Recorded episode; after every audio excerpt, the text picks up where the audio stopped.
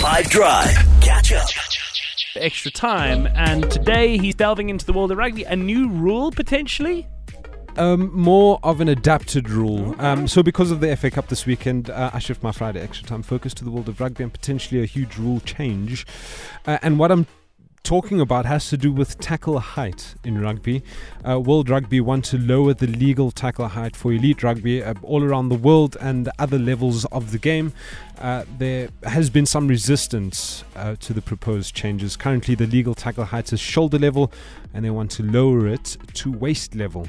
So, World Rugby started uh, with these proposals for change after the Rugby Football Union in England decided to ban tackling above the waist at community level of the game in England.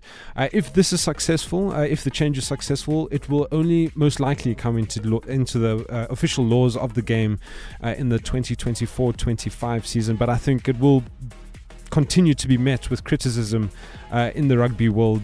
Uh, but we can only wait and see. Um, let me know your thoughts about lowering the legal tackle limits. Uh, but yeah, that's what I have for you today. If this were a real bit of extra time, this is when the ref will blow the whistle because it's finished.